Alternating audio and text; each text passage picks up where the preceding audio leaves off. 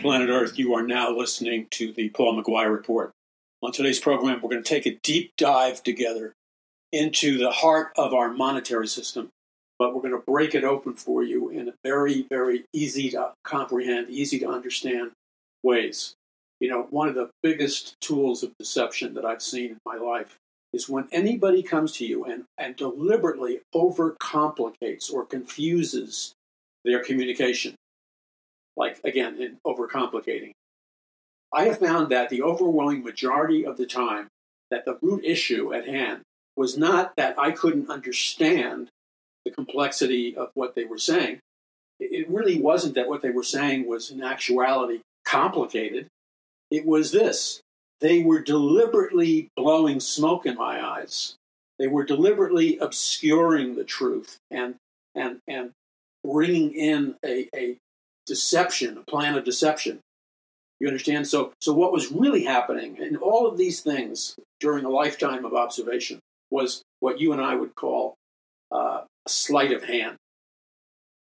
A sleight of hand is when you, you know, if you're playing poker or whatever game you're playing, at a big fancy casino or magicians use this trick. A sleight of hand is when you create the illusion that something is there, you remove that something, and then when the person looks, they see that no, there's nothing there, but they they don't they don't remember seeing whatever it was being taken or removed from them.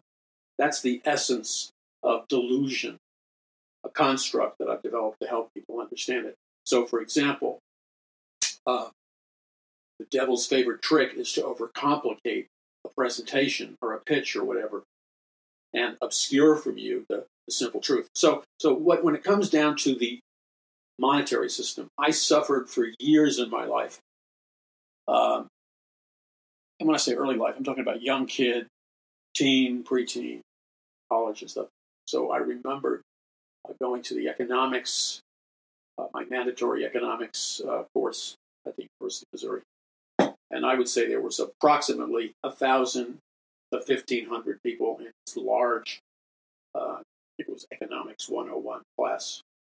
So I heard the like hour plus presentation by the economist and the professor, and I really knew that I knew nothing about the subject. And I walked up to the professor politely, but, but with like a soft aggression. I walked up to the professor and and just fired a shot at him, making sure that you know I was I was trying to I wanted to have a good relationship with him, obviously, because he would grade. So, but I simply asked them at some point during the class, hopefully early on, can you give us like a short description of like exactly what money is?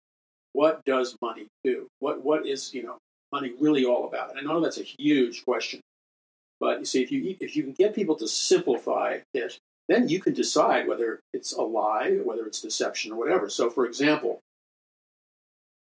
I have spent a lifetime of research in many categories of subjects. Ironically, and this was from God, you know, and sometimes I use the word and saying so people must some people must think I'm absolutely raving mad because I don't want I don't mean to sound like I'm so chummy with God. Please forgive me if that's what you're getting.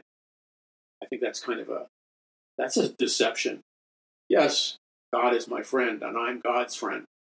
But at the same time, it's just like the the standard that's supposed to be with parents, mothers, and fathers. Yeah, your mother and father may be your friend or friends, but according to God's plan, your mother and father are, first and foremost, uh, in their authority, they are your mother and father, assigned by God to raise you.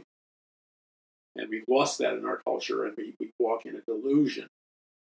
So, with money, the bottom line truth about money will revolutionize your life, set you free, and I don't mean now to live a hallmark card statements or verse, but what I'm trying to convey to you is there's an occultic. I'm not. Money is not evil in and of itself. Money, is, you know, money is the root of all evil. Taken in context, okay, because there's things that move current currently with money, like the, the, the desire uh, for power, the worshiping of idols and false gods and all other things, you know, run concurrently with money. So, but when the professor gave us this opening lecture about economics, he really didn't even even attempt to simplify, and it can be simplified, a, a working definition for what money is. Because I'm I know you could go up just about any college student, maybe not a business or economics major or whatever, but your average college student couldn't give you a better answer any more than I could have given you an intelligent answer back when I was in college. Okay, so we have to understand that money can be understood. And in order to understand money as other things, you have to, as God tells us to do in the Word of God, in the book of Proverbs, we need to actively pursue wisdom. We need to gain knowledge. Uh, when we pursue wisdom and, and get guidance and gain knowledge, knowledge is power, all kinds of power. So, in this world that we live in, uh, I'm not saying this was God's intention. I don't even think it was God's intention. But but in this fallen world, money has become largely, not totally, but significantly, a a weapon of mass destruction, uh, which Lucifer uses. Now that that that's only because that in in many respects, uh, the people who part of the Luciferian elite or the globalist elite uh, are also the richest people in the world.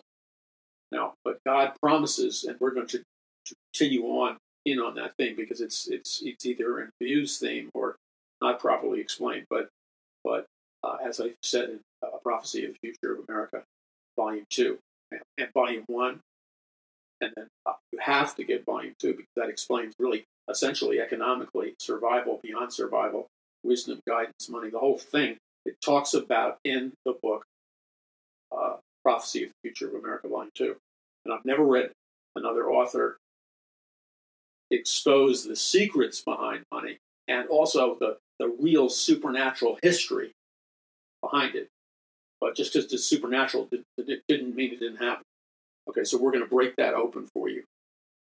Because the money system that is largely controlling the world today, and this is one of the main themes of my books, I should write down the, the pillar uh, areas that the Lord had focused on in my books, and that they that these categories of knowledge and wisdom are begun in my first book, and they're continually developed. They continually move to a higher level of understanding as I, the author, by the grace of God, is hopefully is moving into a higher level of understanding for the benefit for the benefit of God's people. You say, why do you say that so emphatically? I say that emphatically because among different prayers that I have prayed to the Lord, and I'm not, I can't, I don't feel right sharing the most private communications with the Lord, even in this area, but I, I will touch on it briefly, briefly. I develop it more in, in book series, but what I'm telling you now is at least will help point you in the direction that I'm coming Okay, so very simply, uh, in this fallen world, money has become an instrument of like power, military power. And we live in a world where mass billions of people have rejected the true God, the biblical God. Thus, they have rejected his system and everything like God's system of economics, God's system of money, God's system of interest, loans. And God has a vast amount to, to say about uh, economics and money and all that stuff. And it's it's we're not supposed to be, you know, dummies. We're supposed to be up to speed. So um, it's critical that you understand. And again, I've not I I had to piece it together the hard way because that meant I had to go explore and research and meet and interview with uh, a vast diversity of people who were money economics experts, everything from like super wealthy people to people that are among the elite to ordinary people, people on bottom of the pyramid structure, et cetera, et cetera. What I discovered was that money is, see, God is so much smarter than me and you. I know it's bad English, but that's the way I wanted to say it. God is so much smarter than us. So we're just talking about economics and money. And as I'm thinking, you know, in, in nanoseconds about I normally don't think about what I'm going to say next for the most part. I try to move in a different state of consciousness. No, that's not New Age. But the thing is that I, I, I find that by entering into a specific state of consciousness, or you can call it frame of mind or worldview, that the flow of information is more energized, that the uh, information is more anchored and connected to not only God's word, but to disciplines like the monetary system and economics and power and cult, satanic, Luciferian control systems. Uh, birth, you know, in the, in the time of uh, the Tower of Babel being built, uh, and uh, ancient Babylon, the world's first one world government, one religion, one world economic system. So focus in with me. Among, among the fundamental truths that God gives us in the scripture. Now, if God doesn't give us something in the scripture, it may have, well, it would, would have some degree of importance or it wouldn't be there, but a proper understanding of it. There are certain areas, the areas that God emphasizes or repeats or elaborates on in the Word of God. And, and we have to properly respect God's authority. So if God is spending so much time and uh, focus or whatever uh, uh, trying to communicate with us a far deeper understanding in certain areas. So, for example, uh, God has a lot to say about how you can get right with Him and be forgiven for sins. That's one of the main themes in the Bible. And so, information you could download is endless. Now, we have other subjects which are very, very, very important. They're really high up there. They may not be fully appreciated as really, really important by the contemporary Christian culture or the contemporary secular culture. But the fact of the matter is, in the categories of knowledge which we could call economics, the monetary system, the relationship between money and power, uh, functions of money, functions of money, uh, buying and selling services, uh, artificial humanistic systems that do not appear in the Bible except without a kind of rebuke, a severe caution, or an outright denunciation uh, made by the Lord God. And, and many areas in the area of money, God, you know, God wants his people to be prosperous. He says that in the word, not a faith and name it and claim it, faith, whatever, teacher, because you believe God wants you to prosper. You're a Bible believing Christian if you believe Bible, God wants to prosper you. Because God says repeatedly, one of the primary themes in Scripture, Old Testament and New Testament, is that God wants to prosper you. End of story. Get over it if you've got a bias against that. Now, the same token, if you're if you are like guilty of promoting and embracing a a, a aberrant, non-biblical, new age slash faith movement, quasi Christian cult doctrine, where where you interweave New Age teachings, Eastern mystical teachings, secular humanistic teachings, occultic teachings. You mix them in with your so called Bible teaching ministries or evangelism, whatever. It's very subtle. But, but you see, that's why God has given us his teachers, pastors, apostles. God has given us his word. Uh, and whole structure of Judaism and Christianity is that they're built on an accountability factor that's not arbitrary. You're accountable, and then God points to the law of God when whether you're obeying it or violating it. So you, you're accountable to a specific to the Word of God. There's no mystery. You know what's right. You know what's wrong. God has spelled it out for you. And so, uh, but see, that accountability factor is missing in many of the world's biggest religions and cults, etc. And so the practitioners and the priests or whatever of these different religious cult type systems around the world, they often go doctrinally astray, even within their own doctrine, because they have no anchor. They have no word of God as their firm foundation. Therefore, there's no accountability. And what, what inevitably happens is you have like a the, the emergence of a, a mass theological chaos. So if you were to do a flow chart of, of the power structure of, of uh, Hinduism or Buddhism, organizational charts, and look at them in terms of business models, etc. Buddhism, Hinduism, Eastern mysticism, and all the branch offs and secret societies and occult teachers and biblical Christianity and authentic biblical Judaism. you would see that that there may be some initial similarities. Similarities may continue, but the bottom line is these belief systems, especially uh, Judaism and true biblical Christianity, they are built in relationship to the Word of God. They are built on God's Word. They, they, therefore, they are the ultimate reference point. If Christian churches today are teaching stuff that has departed from God's Word, then it is it, it, no longer, with integrity or honesty, claim to be Christian. You would have to stop calling yourself a Christian and give yourself another name. Because if you've departed and rejected from the Bible or the uh, Old Testament, then you are, are theologically an apostate. You've fallen away from the faith. Okay, so that's the preamble. Now, what we have to understand is that this entire world that we live in, and you will not hear this taught hardly anywhere because, as with all truths that have the power to set millions of people free, that have the power to change your destiny, your family's destiny, that has the power to change our nation and our world, when you're dealing with a truth that, has that much power, the powers of hell will align themselves in an effort to destroy or obliterate that truth. But we can't, you and I, in partnership together, in what the Lord has called us to do, you and I, we continue to be move, move forward by faith. From faith to faith, we continue to move forward, believing the promises of God. So that means we may be in temporal, agonizing, momentary pain, anxiety, PSTD, who knows what you know, all hell may be coming uh, against us.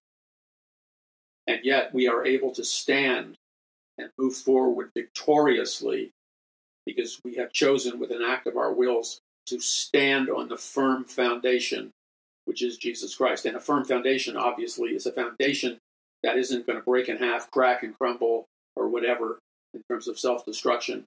It's a foundation that is so strong that it can withstand massive adversity, it can withstand negative elements and factors.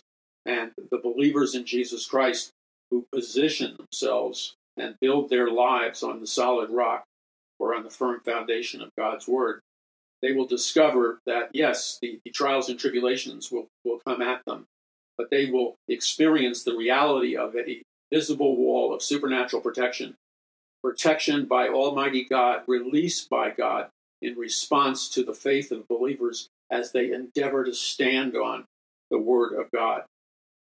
And that's where we're at. And we do this together under the under the, the flag, if you will, for lack of uh, a better definition. We we gather together organizationally, organizationally and logistically under Paul McGuire Ministries and Paradise Mountain Church. And and you see, we we believe that Jesus is Lord of life, and therefore the Word of God speaks to every dimension and sector in life, not just the so called spiritual world. Is one of our foundational tenets. And that it is our job to obey the commandments of Christ, to go into all the world and preach the gospel, save souls, to make disciples of all nations. That means teach them the Bible, teach them wisdom in every area of life, and teach them a biblical worldview. His knowledge is power. See, if these things were properly understood and properly acknowledged and po- properly put in action, we would not be in the, the, the, the challenge point that we're in. Okay? You understand that. So God is pouring out his spirit right now in divine mercy, unmerited favor upon his children and upon America. God knows our wickedness and other nations also. He knows we deserve judgment but because of the sake of the elect, however many that is, only the Lord knows, like in America, for example, for the sake of the elect, and this should be of a comfort to you. When I speak these words to you, and as you discern whether or not they're, they're, they're consistent with the presence of the Lord, as you read the words, you will experience peace and a release, blessing, and the power of God will come down upon you as kind of like a spiritual promissory note where God is saying, because, because you've chosen to step out on faith and obey Him, because you've chosen to do what He commanded His people to do, the Lord is confirming to you that His blessing is upon you, your children, your family, your spouse, and from genera- generations to come. So keep walking in that truth. As you continue to walk in that truth by faith, you will see and observe and discover firsthand that as you obey God and walk in the parameters and the power of the truth that I just shared you, as you continue to obey God in your walk, you will begin to experience and you will begin to understand a far deeper level of wisdom that will actually open up for you in response to your prayer and your seeking the Lord and your studying of the Word of God and meditating on the Word of God. And because of the position of your heart, the Lord has bestowed upon you supernaturally a significant multiplication of supernatural wisdom, guidance, practical wisdom, understanding, favor, the ability to uh, generate income, uh, the, the realization that additional and new sources of income or supply God will open up to you as you move forward in His will and in His way. It, it's it's a there's a spiritual relationship there. So the devil, who is trying to be God, who is leading this global level revolution against God right now in America and around the world. Notice from a panorama point of view, notice what is happening in America, globally, the European Union, places like Russia, the Ukraine. Notice what's happening on multiple dimensions and levels all over the world right now. What you see, and I talk about this in my books, and I, and I decode and break open the Bible because the Bible has been warning about us about these specifics for thousands of years. So, as God opens up His Word to you, you see, and I, I believe that I can't explain to you how it's happened, but there appears to be in the last 50 to 60 years, in America especially, there was like a turning point and, and what I could only describe as like a quantum level explosion or increase in the level of consciousness, in the intellectual level, the skill set level, the understanding level, a, an exponential increase in the level of understanding and development in advanced sciences like genetics, DNA, neural implants, uh, bodies functioning as broadcasters and receivers, uh, virtual or synthetic mental telepathy. I mean, it just goes on and on. Whole new areas of study, like the science of longevity, as in young, the science of longevity, as in living longer, the, the science of a kind of biological reverse engineering, where your body, I don't know what to, to what percentage, but your body and brain starts to to become younger. Now, to what degree, I don't understand, but but I do understand this that when the life force is fully released and not inhibited, when the life force, which ultimately comes from God, is fully released, that only not only substantially raises up the power of an individual's immune system, but it it, it extends the quality, condition, and span of a person's life because the life force is being produced. And then you have when the life force uh, begins to infuse itself. And ultimately, I believe the, the life force is the same thing that Jesus Christ talked about when he would minister to people, or the apostles would minister to people uh, through their supernatural authority to impart divine healing in the bodies and spirits of people they prayed for. Divine healing. And I believe that due to the biblical covenant in the Old Testament and the New Testament, that you have a biblical right to divine healing. Now, I just want to briefly qualify. I am not inferring or teaching what I consider to be a tangential departure from rightly dividing the Word of God in this area of divine healing. We must honestly admit that in the world today, there are many times when people have prayed for people to be physically healed or miraculously healed or to receive divine healing. We have seen, most of us have seen, many examples of people who were supernaturally and miraculously healed or delivered or some kind of biological, medically certified miracle occurred. I've seen, I've prayed for people, and it's happened. At the same time, I've prayed for people, and I've even prayed for myself and people that are close to me, etc. And many times I'll see a miraculous answer to prayer. But in other cases, and there's no identifiable factors to, to the term in other cases, but in other cases, when I pray for myself or somebody else or whatever, or, or, or for whatever reason, I don't see an answer to the prayer. Uh, now, I'll keep praying to the day I die, but I don't see an answer to the prayer. And, and you say, God, how, how could this be? And you perform this incredible miracle. I've seen in my own life and other people's lives uh, overwhelming, miraculous, supernatural answers to prayer that have happened to me too. So I know that I know that I know it was not a hypnotic state. I wasn't conned. You know, I knew it was the real thing. But there are other times when uh, doesn't seem to be a supernatural or miraculous answer. The condition seems to remain. Okay, so in that case, I'm going to continue to pray till the day I die. But number two is, I am not the healer. You are not the healer. My job is to pray. It is the Lord that heals. So if the Lord doesn't heal, there, there. I'm not. I don't have time to do a healing.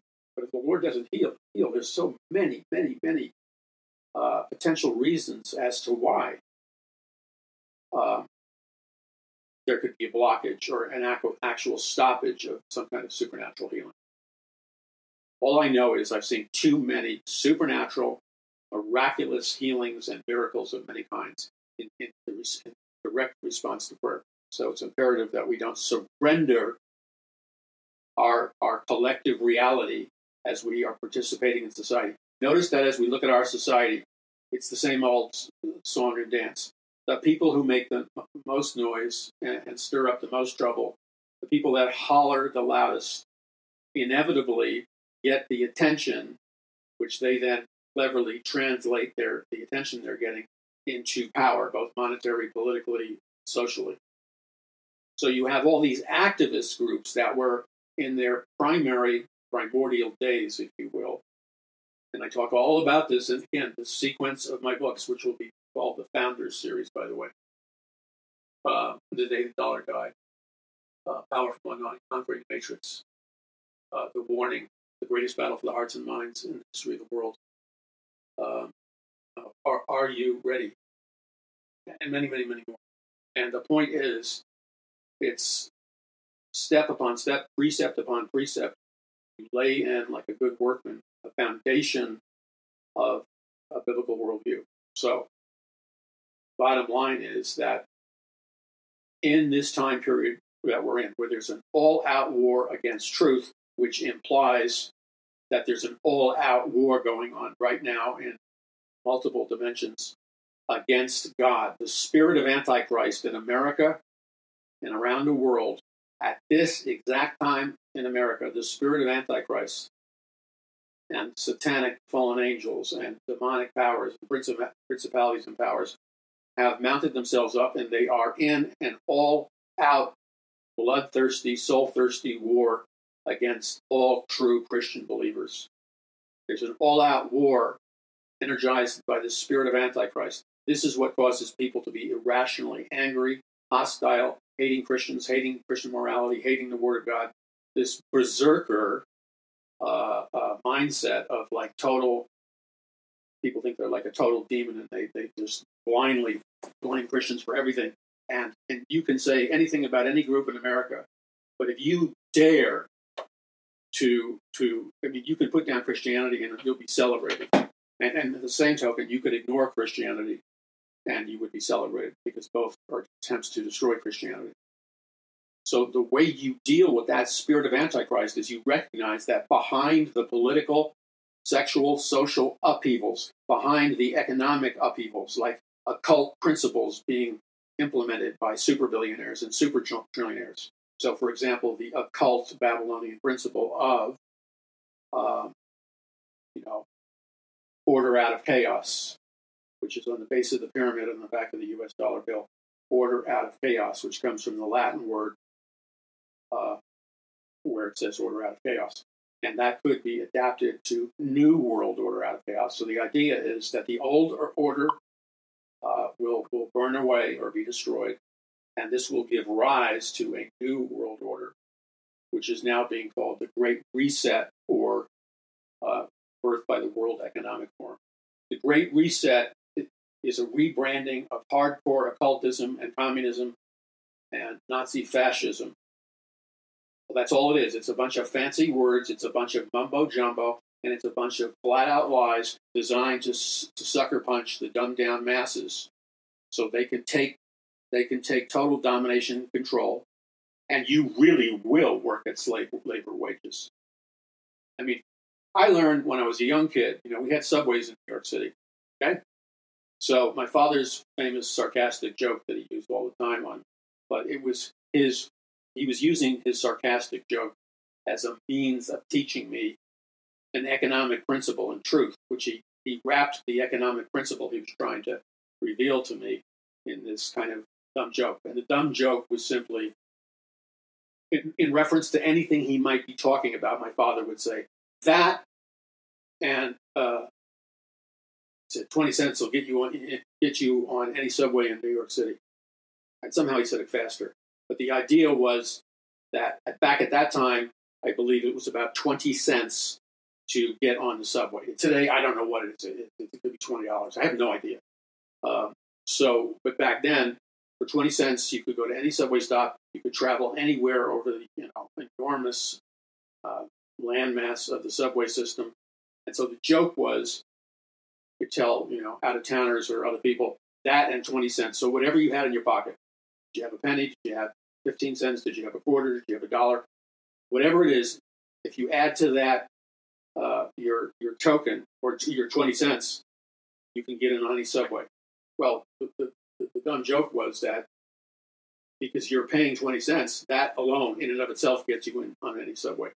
So no matter how expensive what you happen to have in your hand or how inexpensive it was, is completely irrelevant because that doesn't get you on the subway. The 20 cents covers everything. Done deal.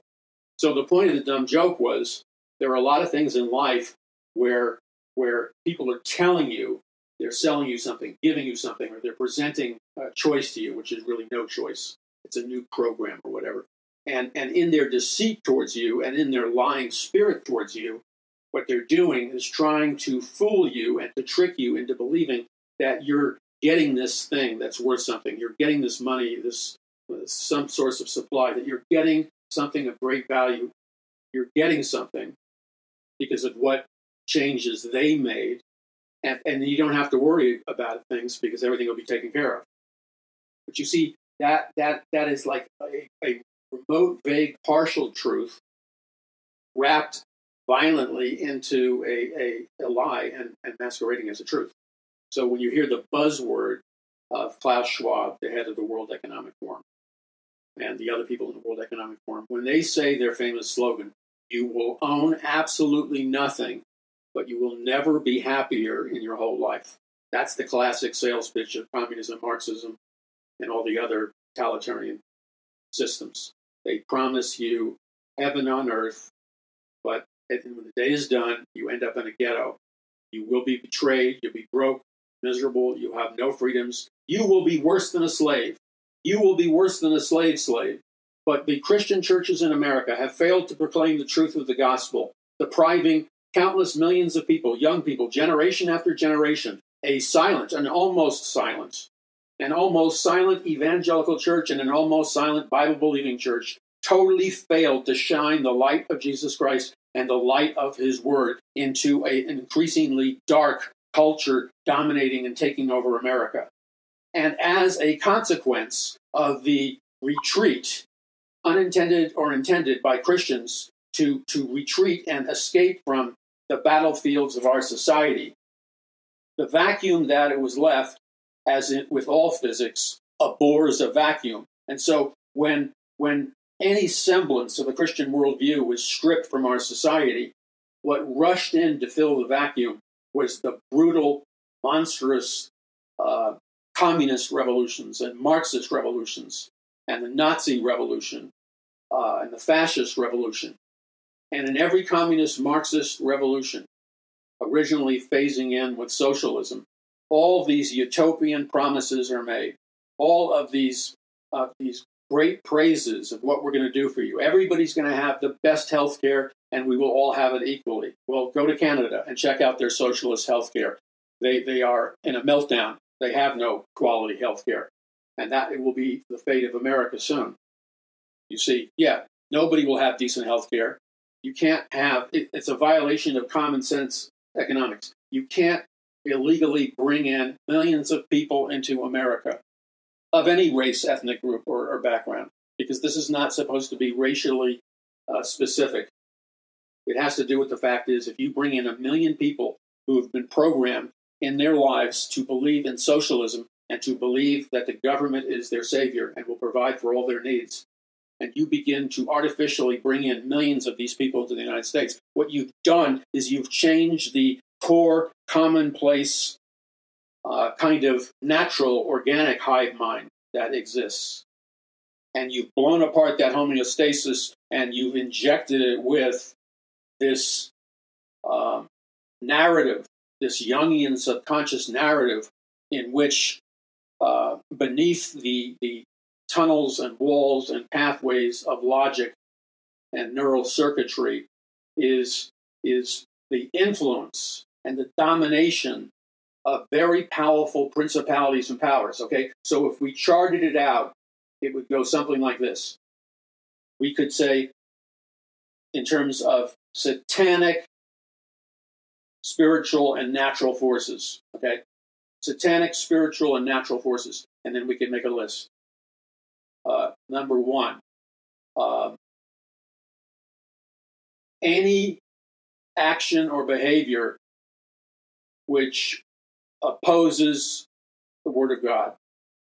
So whatever you do that is deliberately sent satanic and and in rebellion from God, you your action, which is evil, is opening the doorway. It's opening a portal for more satanic power to enter the earth. Okay?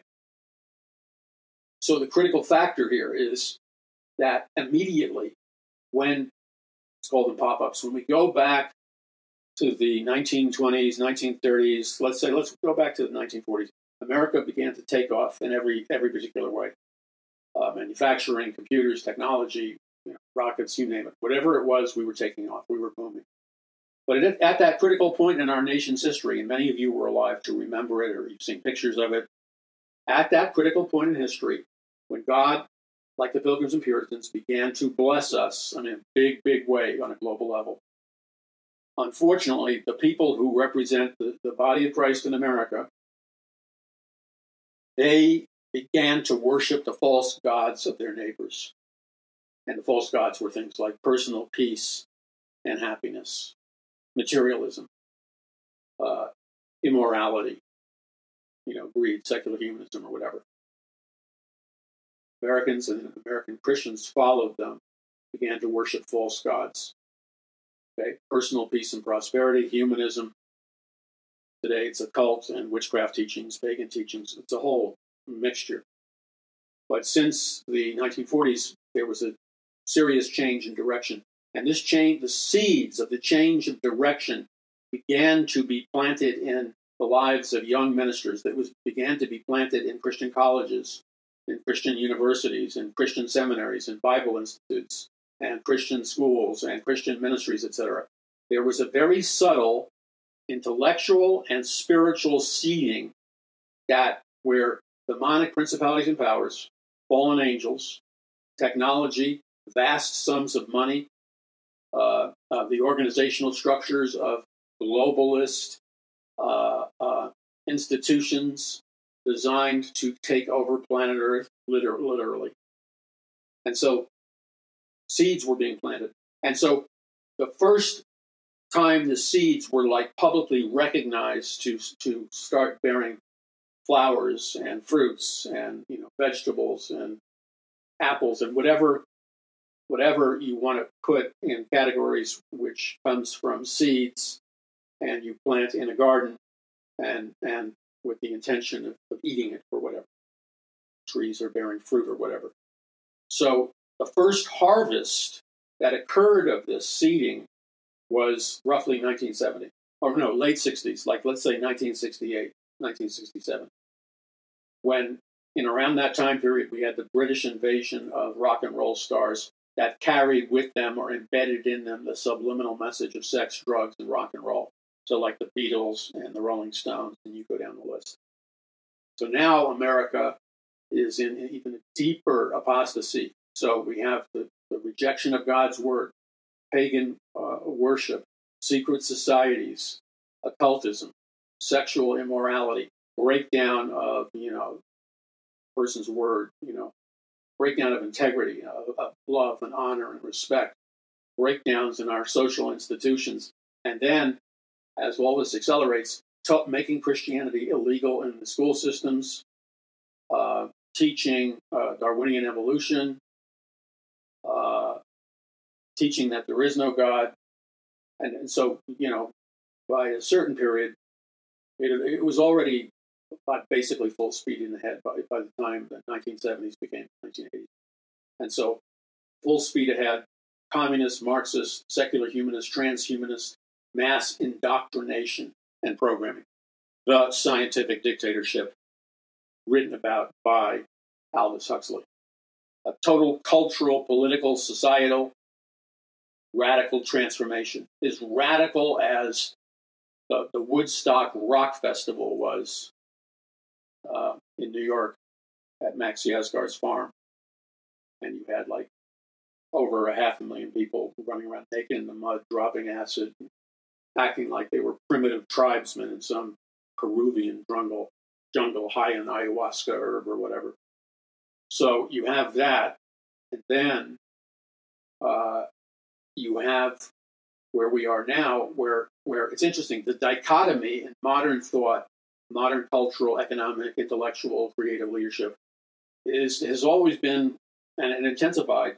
Whether we're supposed to rely on logic, reason, empirical evidence, the true scientific method, that that should be our primary method of decision making and understanding, or should we cleave towards a more, you know, go with your gut, your instinct, your intuition, the more mystical uh, uh, sensitivities, developing a kind of neo mysticism, uh, where you know ESP, remote viewing, and then blending it with modern neurological sciences, electromagnetic frequencies, and research, enormous research, where you have the blending of scalar technology, Tesla's theories, Einstein's theories, blending with 5G technologies and uh, uh, various groupings of EMF or electromagnetic frequencies. And, and we discover that these frequencies, literally, that you and I and the people we know and what we see and hear and feel and touch in this physical reality is merely a projection of a specific electromagnetic frequency from one dimension into the physical realm dimension. So it's all about electromagnetic frequencies. And by changing, raising or lowering an electromagnetic frequency, by modulating it, by transforming it, and there's numerous technologies that have been around for, for from the 1900s in a big way, probably Nikola Tesla, the first one. And these new technologies can function like old fashioned science fiction ray gun beams or laser beams or laser weapons. And they are, in actuality, it's a scientific fact, directed energy weapons that can liquefy and obliterate a city, a town, uh, a factory, or whatever via satellite or, or via some kind of remote transmitter. These are like death rays, and, and the major superpowers of the world all possess them. So you see, there's a there's an integration on a far higher level than ever before. And what this integration is, as we, we're, we're in the construct of time, as we are moving in the dimension of time towards our final destination as individuals in terms of our longevity, as we are moving uh, towards a particular dimension uh, where we will depart from these temporary earth bodies, which is our temporary biological bodies. And those that, uh, of us that have chosen to, with an act of our will, have put our faith in Jesus Christ, who has cleansed us of all sin through the blood of Jesus. When we did that, There was a supernatural transformation that occurred in our inner man and inner woman. At that exact nanosecond, when we made a choice with an act of our will, we were supernaturally transformed. And we, uh, the, the nanosecond we died, however we died, we were absent from whatever was left of our physical earth dimension body. And then in a nanosecond, we appeared in heaven, a perfect world in a different dimension. We appeared in heaven um, in a brand new glorified body. So it was supernaturally enhanced. It was brand new, radiant, beyond anything you could possibly imagine. And your brand new glorified body projects the real you, far more beautiful or handsome than you are now. Uh, the, the, real you will materialize in weight, in looks, in capacities and abilities, everything that you were originally created to be, but it got stolen through the fall. Jesus Christ, because you're a joint heir with Jesus, you will be a, you will receive the eternal inheritance that God has for you, which means a redemption, a return to all the overwhelming supernatural blessings and gifts and and all kinds of stuff that God has infused in your life and and set aside for when you enter the kingdom of heaven. Things that are just so mind blowingly beautiful. We don't have words to describe how magnificent the whole thing is. One thing we need to always remember is, is God is love, God is creative, God is the creator God, capital C. So create creativity. God possesses the most imaginative, the most colorful, the most uh, there's no there's no verbal words that any of us possess that can even remotely describe the full magnificence and, and glory of God's creative ability and to make things not only eternal but beautiful on every level. See, God gives us samples of His beauty. Like when we look at anything God creates on this earth, whether it's the beach and the ocean or whatever, it's spectacular beyond belief whether it's the mountains and the snow in a colder climate with, with giant mountains and snow and stuff. It's beautiful beyond description. Whether it's the desert in, in the areas where people like the desert, certain palm trees and small rivers, and there's a variety of plants and stuff that are really beautiful, but you have to seek it. It's hard to find those areas. And so you have like tropical island beauty, you have like, you know, the, the, the mountain regions in Scandinavia, you have these beautiful jungles and, and areas in South America and Africa, the, the, the life under the water in the ocean before it got polluted. Just incredibly beautiful. The sunrise, sunset, the twinkling stars. We could go on and on and on. All of that is like a testimony of, of the existence and reality of God. And it shouts to mankind that he's loving and he's creative. If mankind had had the job of being the creator or, or creating, uh, you know, the earth and nature and men and women society.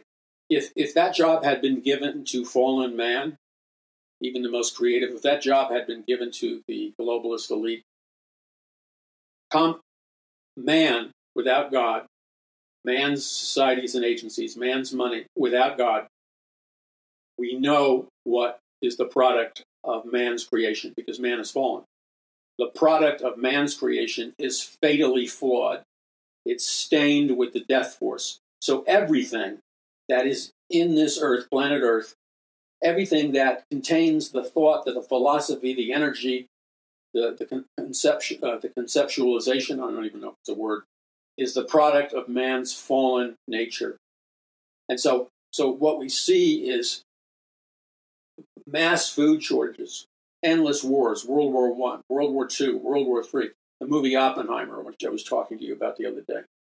Uh, you know, the father of the first atomic bomb. We use our highly advanced science to split the atom, which creates a mushroom cloud of destruction and kills millions of people in, in, in two Japanese cities, uh, and just obliterates people in a, in a radiation blast, melting people's skin off. Just horrific what we do with our technology. And then whatever it was that kind of deleted Lahaina on the island of Maui recently, whatever that was, and there are many experts who have glanced at photographs of the destruction in Lahaina And these experts allege that there's no way that could have come from a fire or anything that's natural. These experts looked at the devastation of Lahaina and they said those, that's scalar technology. So it could be scalar technology, but, but there are varieties of categories in the area of directed energy weapons, or DEW. Scalar waves are one. You have certain electromagnetic frequencies at certain frequencies that can disintegrate matter and melt metal. Uh, so you have all of this technology. So, so what? So what we see inherent in man's creation is a fulfillment of the death and homicidal wish of Satan or Lucifer because the Bible says Lucifer or Satan goes about like a roaring lion, seeking whom he may devour. So the essence of Satan is this roaring lust to devour, to destroy, to kill and murder and torture mankind and all of God's creation. And so the, the human race has many high points of compassion, of creativity, of goodness, of goal setting, of scientific, technological achievement, etc., etc. But you see, mankind's record in comparison with the Creator God's record since the beginning of man up until the present moment.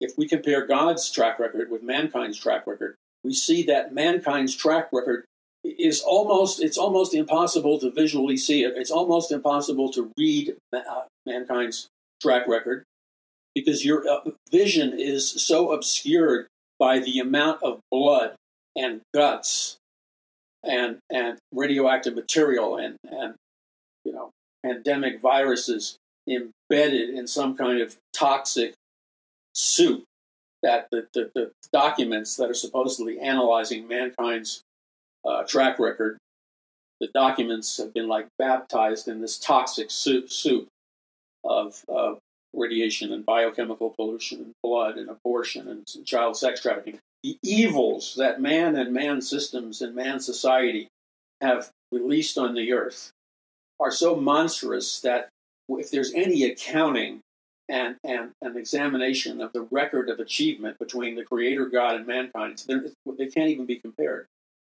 And so, in the minor areas, you see, sex trafficking of children and stuff, these are, these are in the horrific areas. But in the more moderate areas of man's evil, if you go into like New York City, Manhattan, yeah, it's impressive. But architecturally, all the buildings have kind of a depressing gray and silver. The glass, large glass windows, thick windows are sterile. And so the net effect, I remember in my radical counterculture days at the University of Missouri, I would run into students, and back then people's brains were like they were on fire. They were thinking, they were creative, they were analyzing. So this guy who was a professional architect, I ran into him and got into a conversation with him at the University of Missouri. He showed me his portfolio and he gave me a download of education in about a two hour, three hour conversation, and where I understood why architecture and building and everything is the way it is now at this point in history. This guy was not a Christian, but he was a genius because he read, he studied. And he basically pointed out to me that all modern architecture, in, in terms of buildings or uh, government agencies or whatever, they are all designed on an architectural level and a psychological level to shrink in size the stature of human beings who are who can be seen 28 stories below walking on the ground floor pavement. So you psychologically shrink the importance of mankind and you artificially elevate the power and authority and soullessness of modern man's architecture. So whether the building is 98 stories or 30 stories or whatever, they're all, you know, rectangular, squarish shapes that shoot up into the sky. And the power is, it's a message of how powerful we are. So usually at some point, tastefully done, is the logo or the name of the, the company that owns or rents the building or whatever, the skyscraper. And these skyscrapers are like chess pieces on a giant spiritual and economic chessboard being fought on a global level. And so all of these buildings representing major globalist corporations are like chess pieces on a chessboard. And God is battling Lucifer in this metaphor that I just made up of, of this being the war is like a chess, a multi-dimensional level chess game.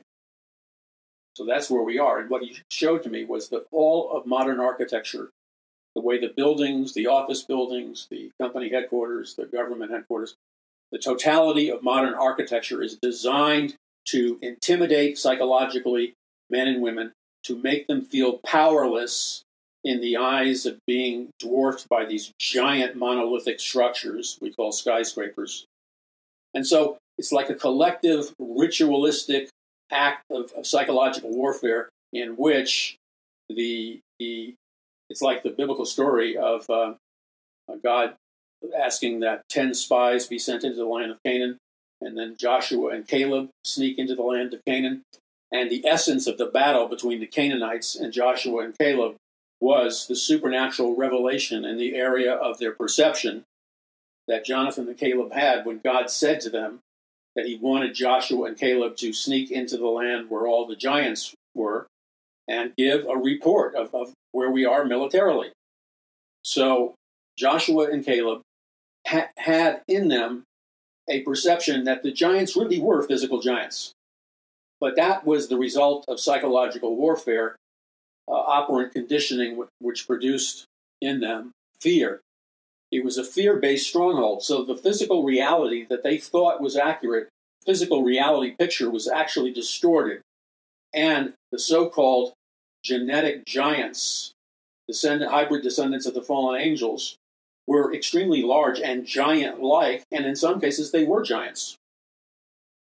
But when you incorporate the reality of a supernatural uh, perception that gives you the ability, like night vision or some other military night scope technology, when the Holy Spirit gives you similar technology as to night vision, you can see into the promised land. And yeah, you see these formidable giant type of warriors and you're doing the mental calculation. You know, can we can we excuse the expression, but can we kick their butt? Are they going to kick our butt? That's what it's all about. And so Joshua and Caleb allowed the Holy Spirit to download super soldier programming into them from heaven, the kingdom of heaven.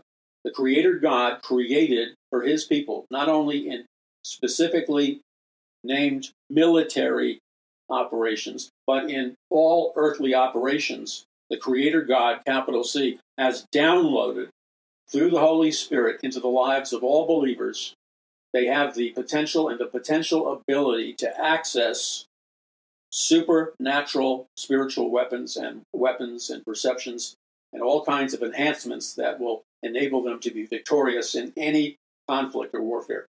So Joshua and Caleb began to see a different perception of themselves. And this was activated by the Holy Spirit. It was a perception that of reality after reality was going to be reconfigured by their faith and their prayers and their belief in God.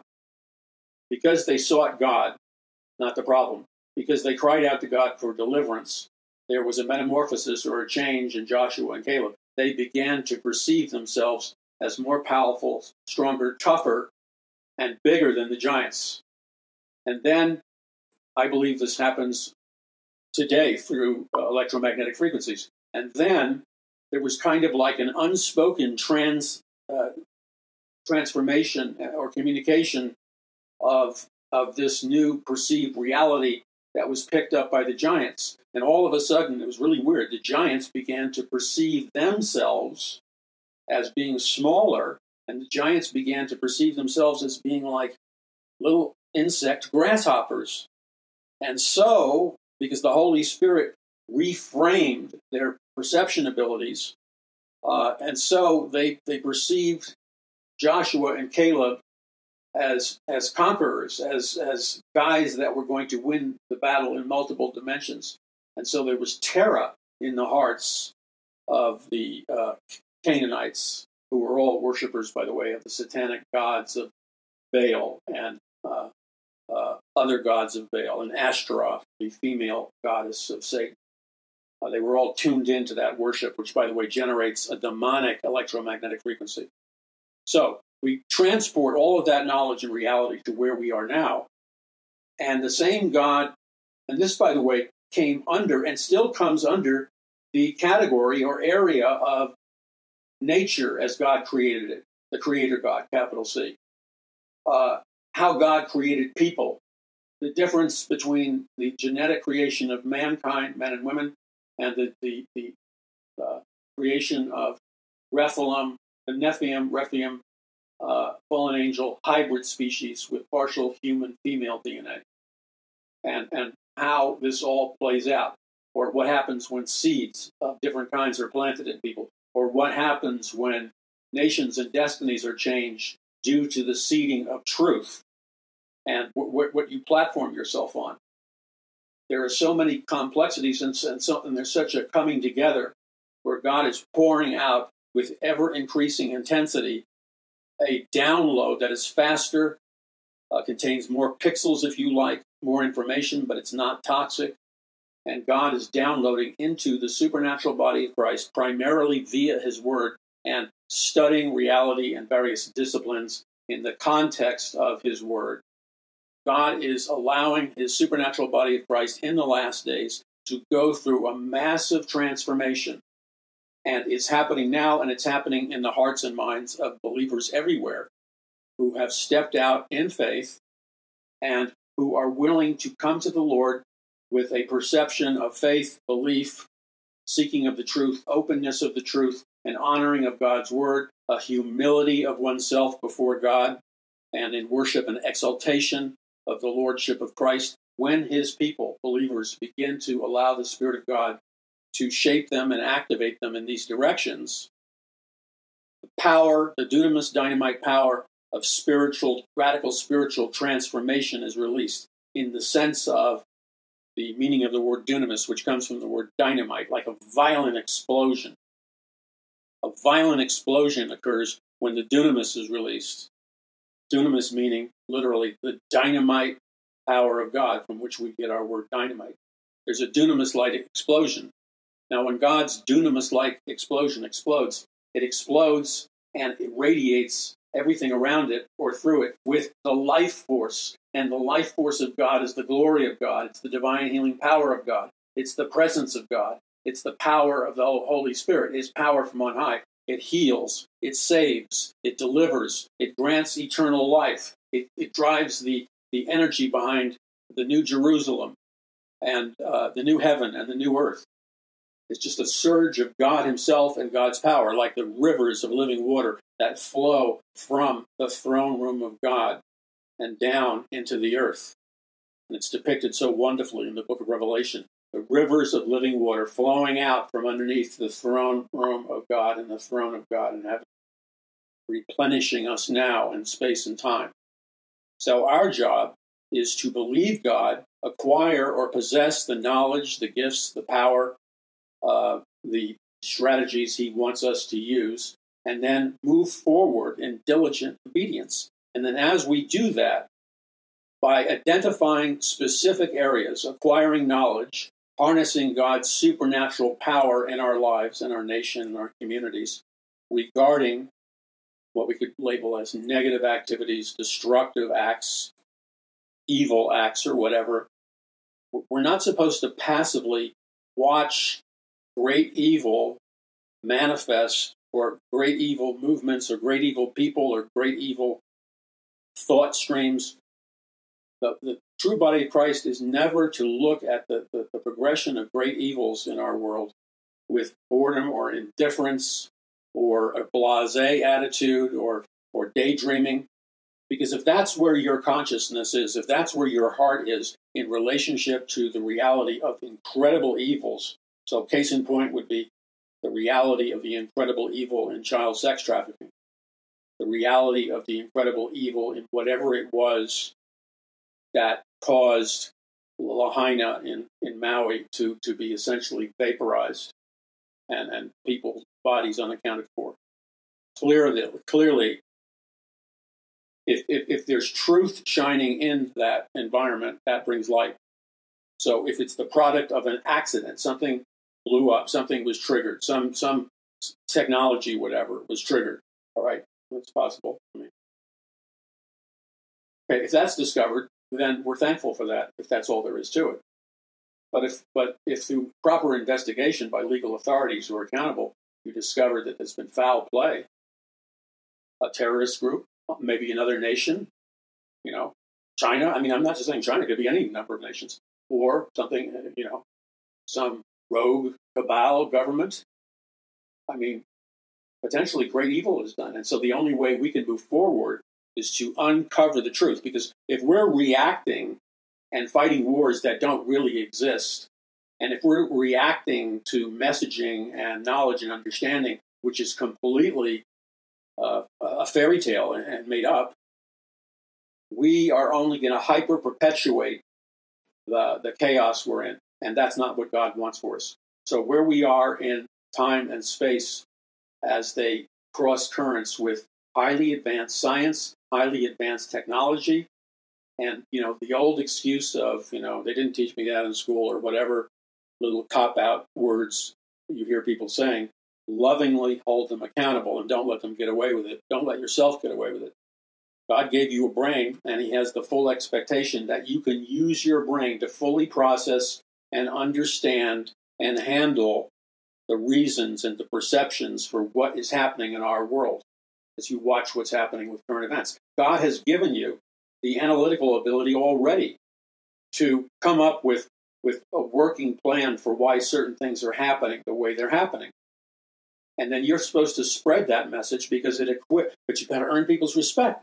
So you've got to have a track record of accuracy. If, you, if you're going to just spout off what anybody says, and it turns out to be totally untrue, then you're going to be damaged.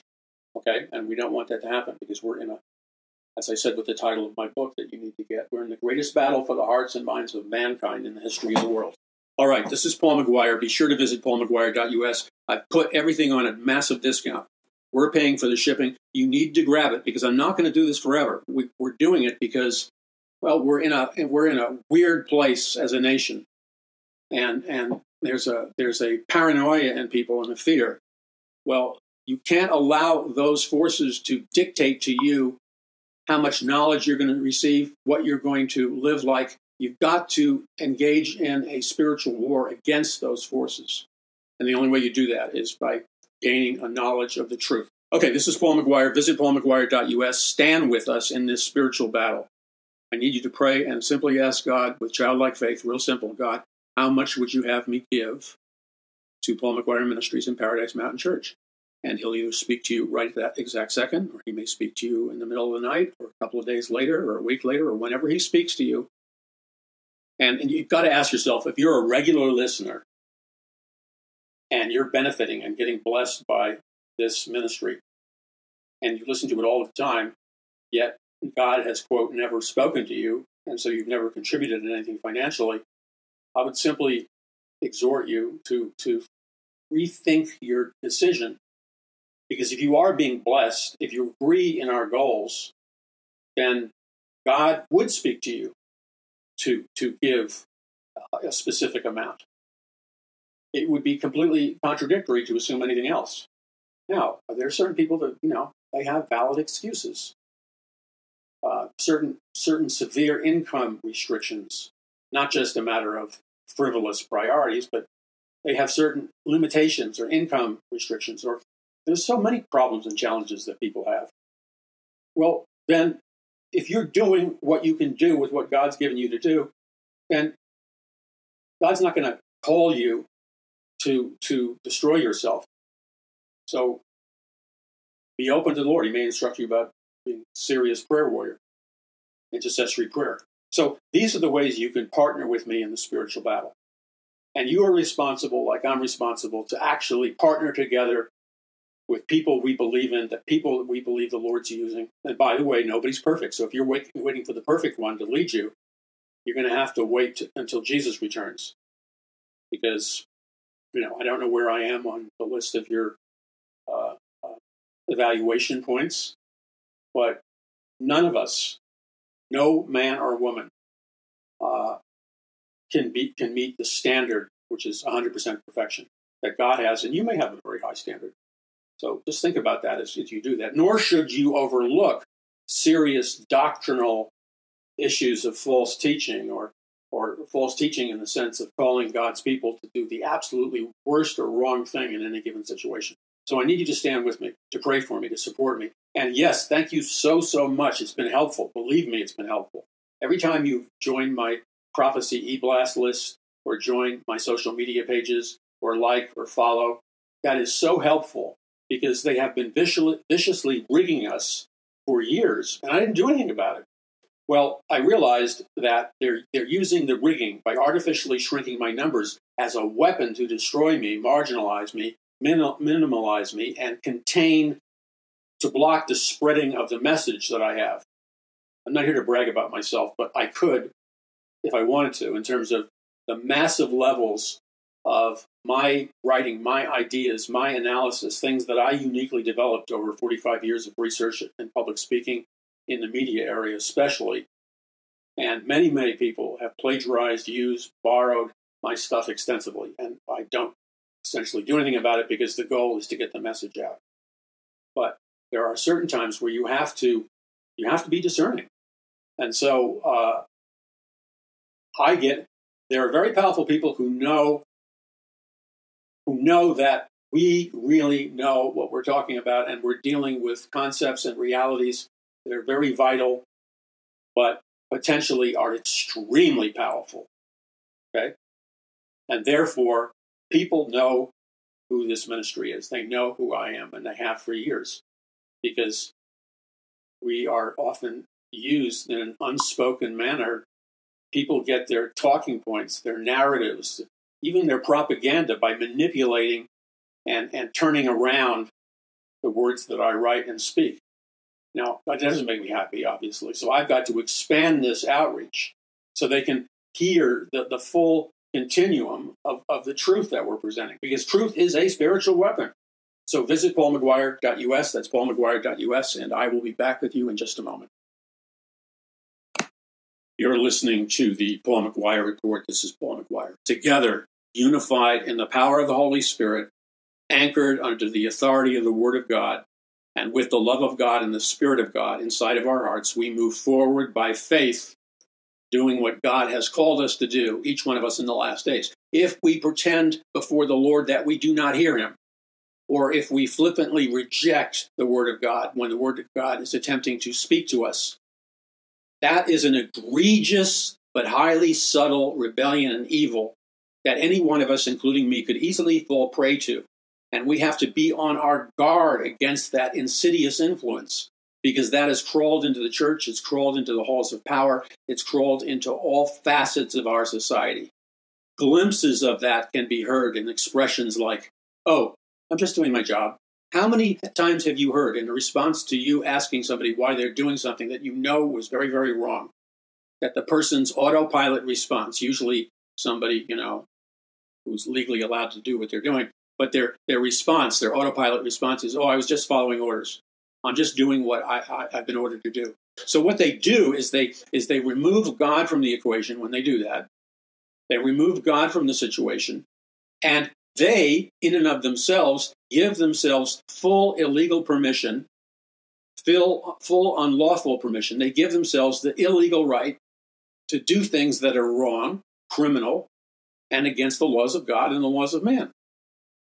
And you hear it all the time from, from people who are authority figures in our society.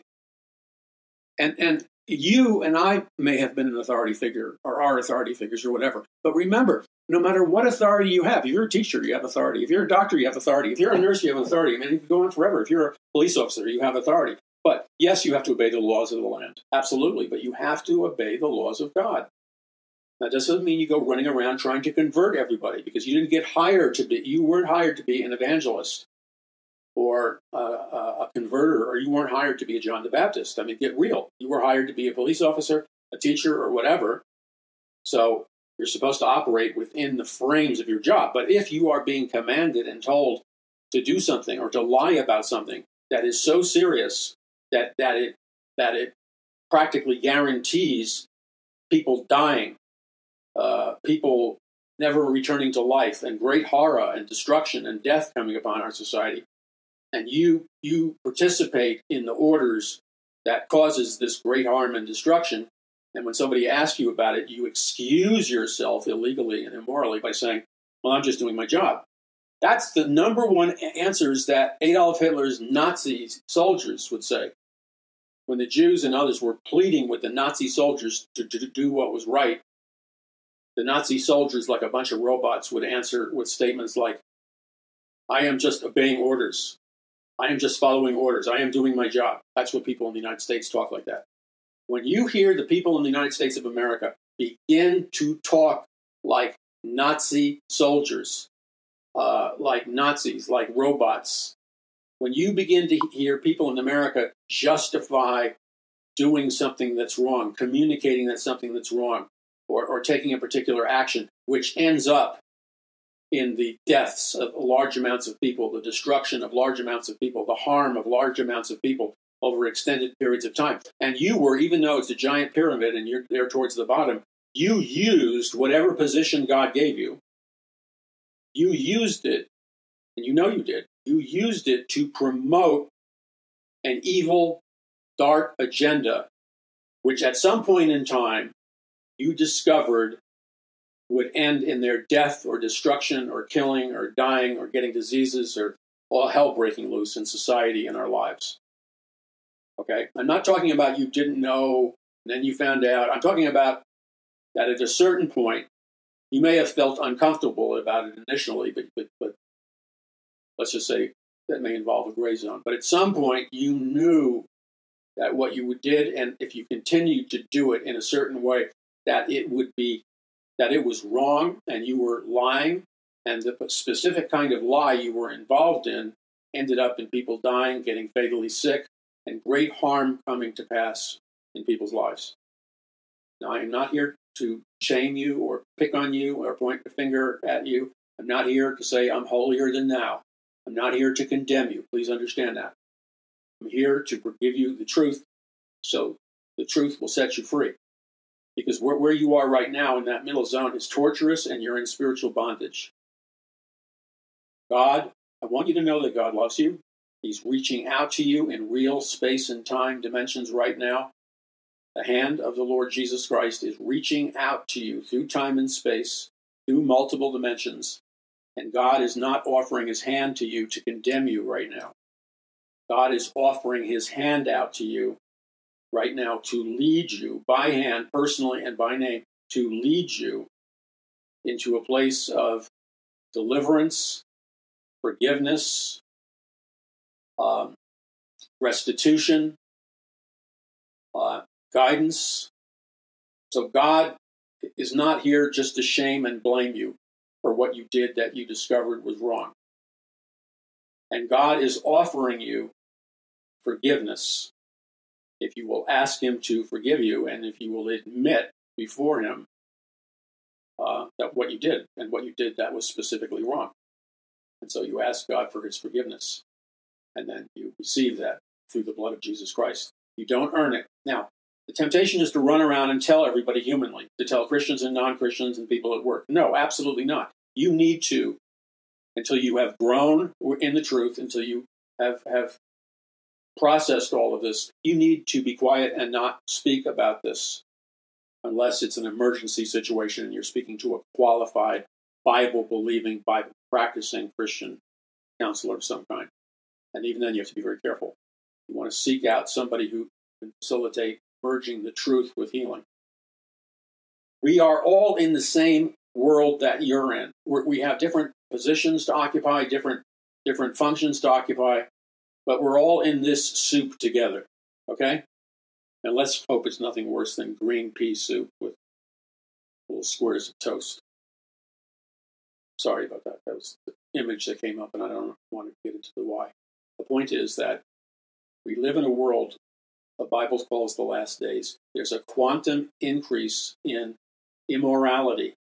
The great harlot, Babylon the Great, with whom the kings and the queens of the earth, the powerful, the rich men, the mighty men, the elite of the earth, fornicated with Mystery Babylon, the mother of harlots. Mystery Babylon, the mother of harlots, is like the globalist, feminine goddess figure for a satanic counterfeit of a biblical worldview and the gospel of Jesus Christ. Mystery Babylon, or the feminine goddess figure, or Gaia, known as Mother Earth, uh, Isis, the wife of uh, uh, Nimrod, um, the dome structure. There's always the phallic symbol, the phallus, near the dome structure, like the dome structure of the U.S. Capitol, the phallus, the Washington Monument. The dome structure is the womb of Semiramis. Okay, that's where the, that's the heartbeat of this stuff here. This is the neurological, theological, historical, and economic rewiring and rebooting, not in the sense of the Great Reset, which is a Luciferian. What, what the Luciferian reset is, is you're going to erase any remnant of God's truth uh, from your computer system, and you're going to uh, throw in the garbage or erase or remove all things that contain viruses using up memories or non essential to your operating system. And then you're going to kill the power and you're going to reboot a great reset. Except they want you to use their operating instructions. They, the Great Reset wants you to strictly only use their software, their technology, and their programming. Because the way that they have constructed the Great Reset it really should be called the Great Rigging. They're going to rig the game on behalf of their wealth, their health, their benefit, their God King and Goddess Queen statuses, and they're going to rule the world, the world as what I call Pharaoh God Kings. And who are they? And where do they come from? You see, it comes right up to the moment. And this is what we need to grasp together. This comes right up to the present second, because the chaos we have seen the rise of this New World Order or the Great Reset, all of this stuff is the result of countless decades, thousands and thousands of years of progression. You know, you read my books at paulmcguire.us and all the free articles about them and the free messages and the free teachings. You need to go to paulmcguire.us. But at the very secret heart of our country, America, and its destiny, and the de- destiny of the church, are dark, occultic, satanic secrets that are actually provide the software of an invisible realm economic global integration known in its finality as the one world economic system that will culminate in a single microchip, biochip, nanochip, or a neural implant placed in the hand or the forehead, otherwise known as 666, the mark of the beast. And nobody can buy or sell. Nobody can be plugged into the global economic system unless they have this uh, mark of the beast technology in them and they're plugged in on a wireless basis. They're plugged into the hive mind or world brain or great collective consciousness or the great artificial oneness. And all of your thoughts, ideas, dreams, memories, all of it is an open book due to uh, uh, computer technology and artificial intelligence. It all stemmed from the, the, the, the supernatural lust and desire to control from a group of eight Luciferian elite families, or what is sometimes referred to as eight Illuminati bloodline families. It was this group that created the Federal Reserve Cartel, or criminal syndicate. It was this group that created, or financed at least, the Freemasons and the House of Rothschild. And so, going back prior to uh, 1909, going back way before that, we had Lord Alfred Milner, a South African industrialist, the infamous Cecil Rhodes, who, who was so wealthy, it's just mind boggling. Uh, the Rhodes Scholarship, which he helped finance, is granted by Oxford University. And then you have the fact that Cecil B. DeRose founded the De Beers Diamond family and the De Beers and Standard Chartered Bank. And then you had the Rockefeller family and, and the fact that Milner financed uh, the, the Russian Bolshevik communist revolution on behalf of the Rothschild family and with the help of the international banking families of Jacob Schiff and Max Warburg. And so in 1917, a British foreign secretary Arthur Balfour penned a letter to Zionist Second Lord Lionel Walter Rothschild, and they expressed support for the Jewish homeland and, and wanted to facilitate Palestinian controlled lands in the Middle East. So you have this, this uh, people make the mistake and, and they, they, they superficially analyze the Jewish culture and Judaism from the Old Testament to the time when they returned to uh, Israel, et cetera, et cetera. And they fail, critics of Judaism fail to separate and, and fail to make a distinction between what could be called Jews in names only, Jews that are referred to in the New Testament as possibly being part of the synagogue of Satan, Jews that claim to be Jews but or claim to be genetically linked to uh, the patriarchs. There are all kinds of Jews who claim to be in the DNA family of the patriarchs.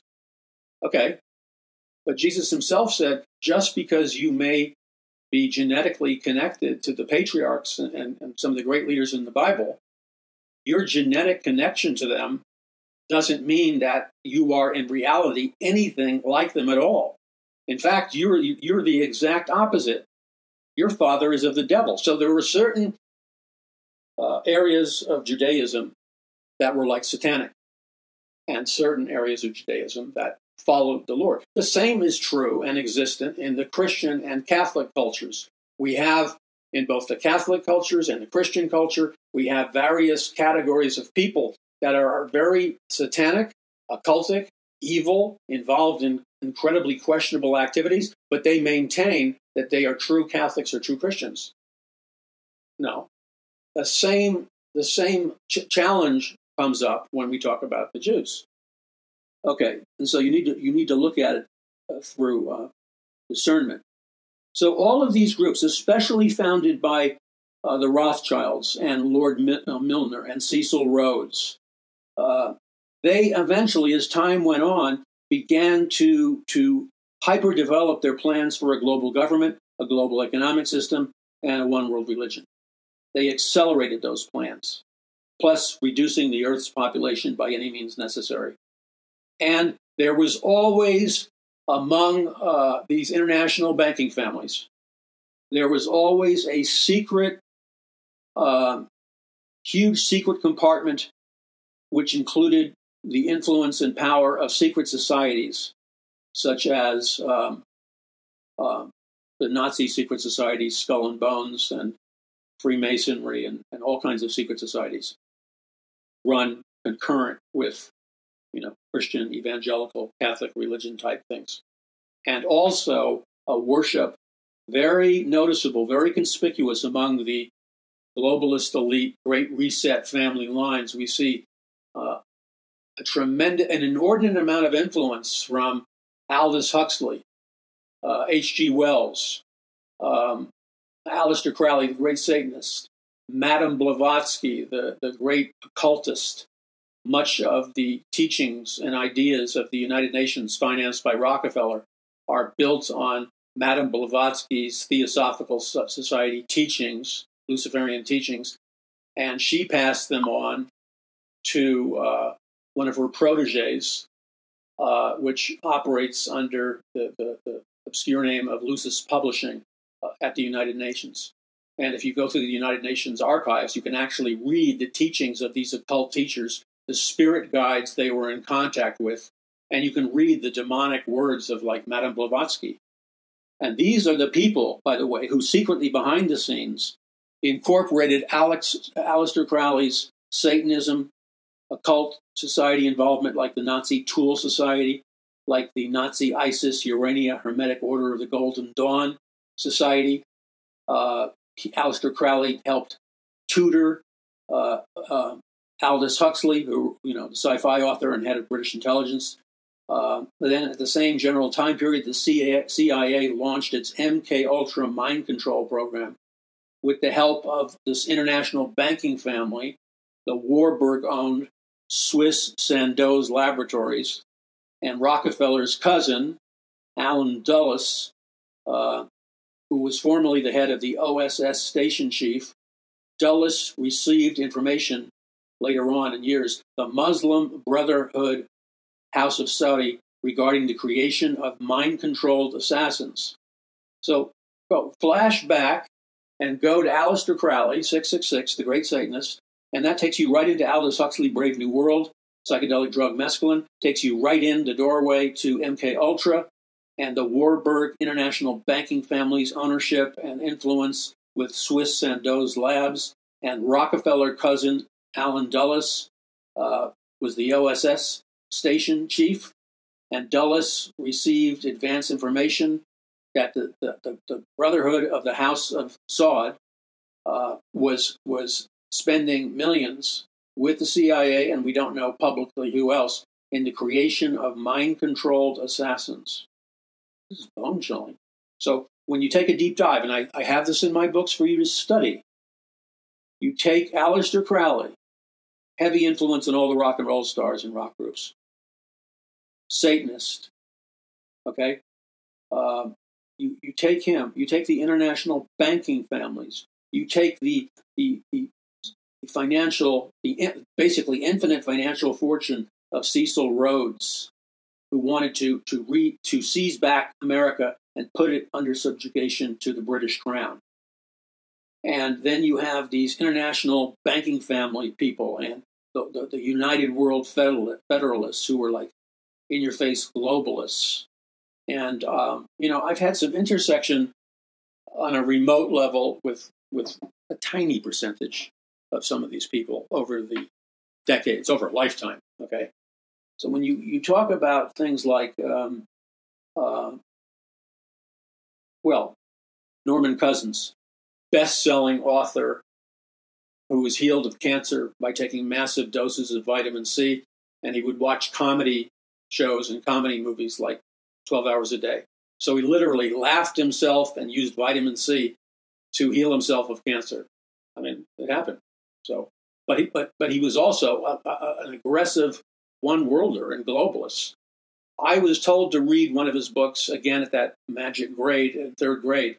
I was told to read his book, The Art of Loving, which I hoped as a young boy would be a little bit spicier than, than what the book was really about. The, the book, The Art of Loving, was really all about how to, to practice and believe in love in a world with no God and in a world where you don't believe there is a God and a world in which you believe you're an existentialist. That was what he was really all about, and that's why he had favor of the of the public press.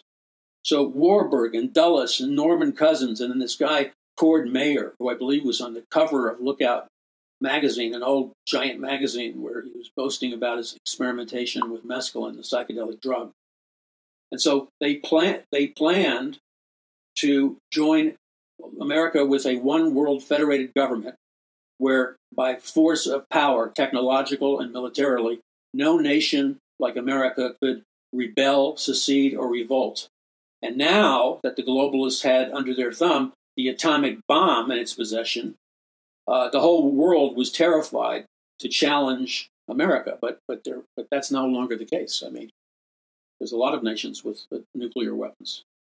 So this continues this growth of these super billionaires, these super trillionaires, the globalist trade treaties, the Rockefellers, the deliberate plan to, to transform communist China into a futuristic totalitarian America. The whole economic boom and growth and acceleration of communist China was bankrolled by you, the American taxpayer, but the money was flowing freely into the communist Chinese uh, militant communists the American people, via their tax dollars, we paid for the economic supergrowth of communist China, as we did many other communist nations. And this is what the Illuminati want, because they're at war. Anything that attacks the Bible, and communism attacks the Bible, anything that attacks the Bible, the globalists, because they're Luciferians, are 100% behind it. So, where we are now in space time history and in reality, we're here for a reason.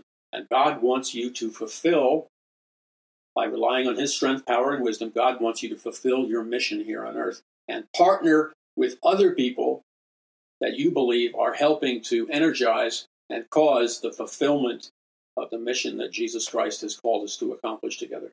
So stand with me with your donations, your prayers, your your liking our social media, your joining our social media. It, it may seem like nothing, but it's really everything because we're in a war for truth and in a war for uh, the love of God and the war for ideas. God bless you. This is Paul McGuire. Visit paulmcguire.us.